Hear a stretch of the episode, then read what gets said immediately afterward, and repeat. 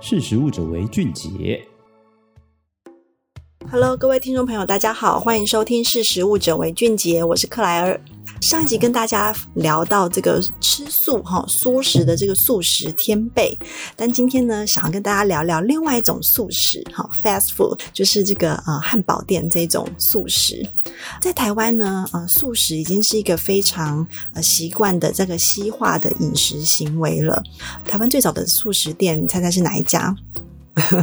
可能有些人心里已经知道了，是顶呱呱。顶呱呱这个牌子呢，它在这个一九七四年呢就在台湾创立了，是当时非常非常早期的一个素食品牌。那到现在也是发展的非常好。但是在台湾呢，第一家的这个西式的素食店，哈，真正是国际品牌进来台湾的，可能有一些呃年长一点的听众朋友也会知道，就是麦当劳。麦当劳在台湾呢，呃，已经好几年了哈。他们在一九八四年进来台湾，也将近四十年了。那到现在呢，已经有差不多四百多家分店，那是台湾目前素食的连锁品牌里面的第一名哦。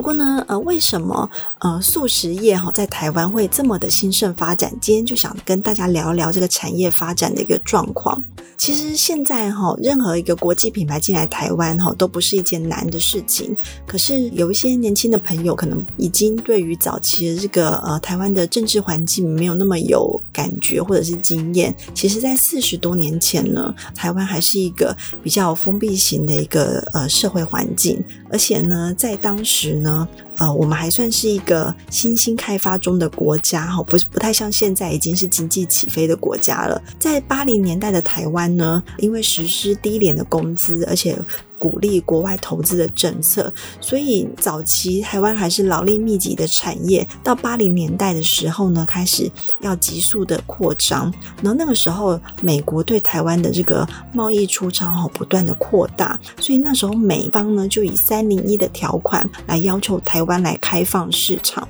在八零年代之前呢，台湾其实很少外资进来投资，因为我们从这个应该说国民政府哈，从中国撤退来台之后呢，其实台湾的经济发展是有经历过一段时间的一些营运哈，从这个农村时代到这个工业化时代。那在当下这个产业面临转型的时候，以及这个美方的这个贸易摩擦双边的这样的压力呢，当时在一九八四年的时候，台湾政府呢，他就以一个制度化发展那个决策，来积极推动整体的产业走向自由与国际化的一个新的里程碑。所以在那样子一个环境之下，也促进了台湾的服务业开始发展。在早期，我们都还是农业到工业的一个社会环境，而是到那个八零年代的时候，开始有服务业。有服务业其实也是一个这个社会进步的一个象征。而当时呢，引进国际化的品牌，就是那个时候的一个呃政策目标之一。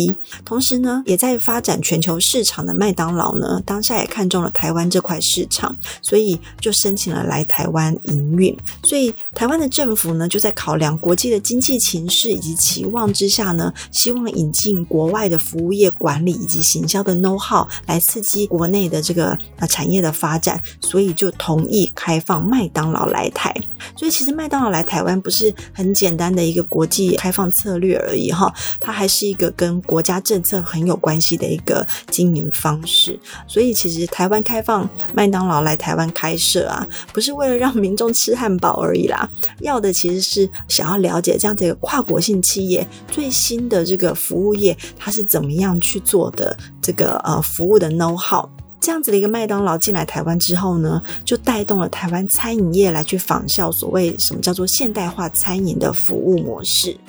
第一家的麦当劳在台湾呢，其实是在台北的民生东路圆环那边。呃，现在其实还在哦。呃，这个是台湾的第一家店，它首日的营收呢，不仅破百万元，甚至它当周的营业额还破了当时全球麦当劳的记录。可见台湾人那时候向往这个西化饮食的这个需求，而且对于这个新的这个国际品牌进来台湾呢，是起了一个非常非常大的一个风潮。当时甚至中南部哈、哦，为了朝圣哦，还包游览车，包车上来台北吃麦当劳，这是是分啊非常有趣的一个历史经验。那麦当劳的 know how 呢，到底为台湾的餐饮服务业带来什么新的思维升级呢？其实，在西式素食进入台湾之前呢，在台湾都是家庭化的餐馆、传统小吃哈为主，比较没有这种连锁呃产业的品牌。当时这样的一个餐点品质，其实因为就没有一个标准化，也没有一致性，甚至卫生安全呢，也是一个疑虑哈。常常会让人家觉得这些店家就是比较脏乱一点，可能你送来一碗这个阳春面，大拇指还放在汤里面，这是早期大家都会讲的笑话。所以政府开放麦当劳来台之后呢，呃，麦当劳它的一个经营哲学哈，叫做 QSCMV 这样子的一个服务心法呢，就带给台湾的餐饮业很大的冲击。到底什么是 QSCMV 呢？Q 呢就是 quality 好品质，S 呢是 service 服务。C 呢就是 cleanliness，呃，这个卫生哈，以及最后的这个 V 呢就是价值 value，所以 Q S C M V 呢，品质、服务、卫生、价值这样子的一个麦当劳的这个管理心法呢，这个样子一个哲学带进台湾之后呢，呃，大家去到麦当劳会看到。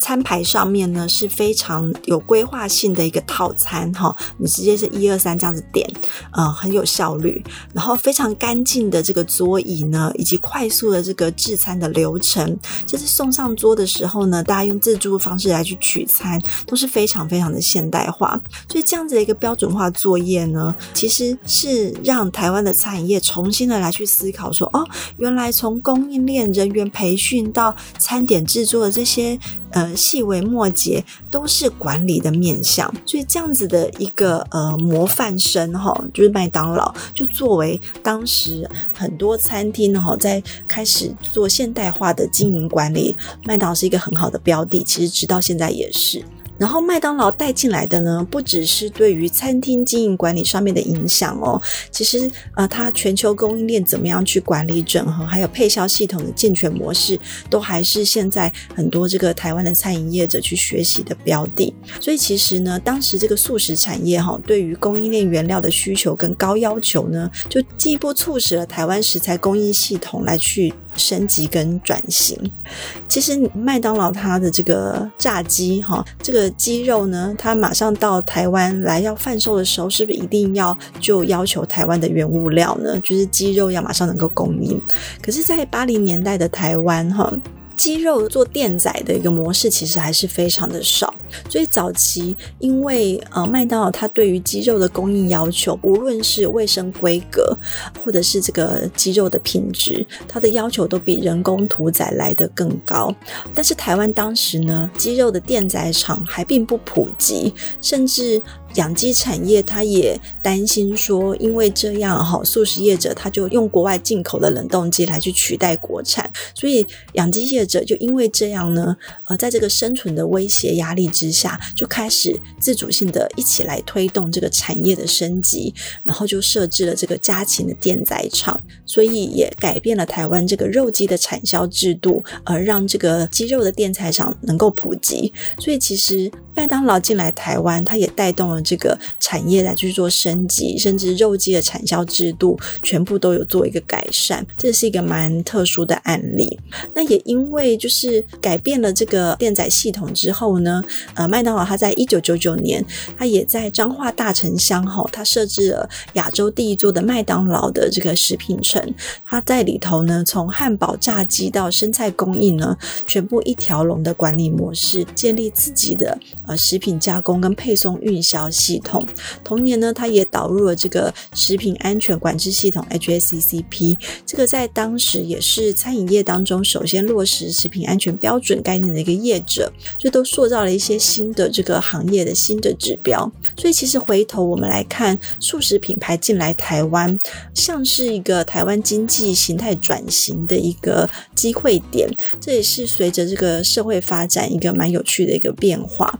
那也让台湾从早年哈。长期的保护政策哈，这个产业都是很安逸的。然后有了这个国际品牌进来之后呢，经过扰动刺激，台湾的产业也开始在做成长，甚至带动了后续的这个台湾餐饮服务业的升级，让我们现在的台湾餐饮呢，这个服务品质呢，也是有目共睹，走向了一个现代化的新的里程碑。这是一个蛮特殊的一个历史背景。我觉得下次大家呃来去这些现代化的素食通路的时候，也可以观察一下这些 know how 对于台湾带来的一些改变。那今天这一集呢，并不是麦当劳的置入啦，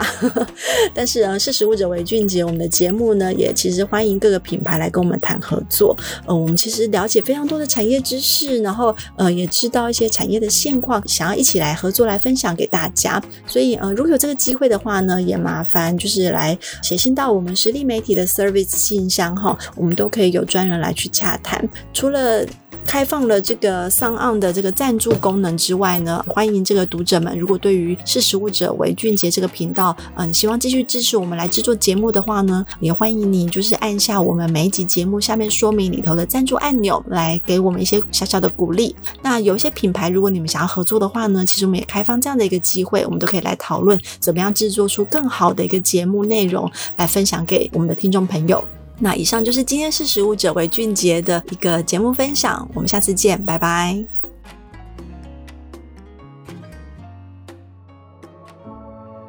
识食物者为俊杰。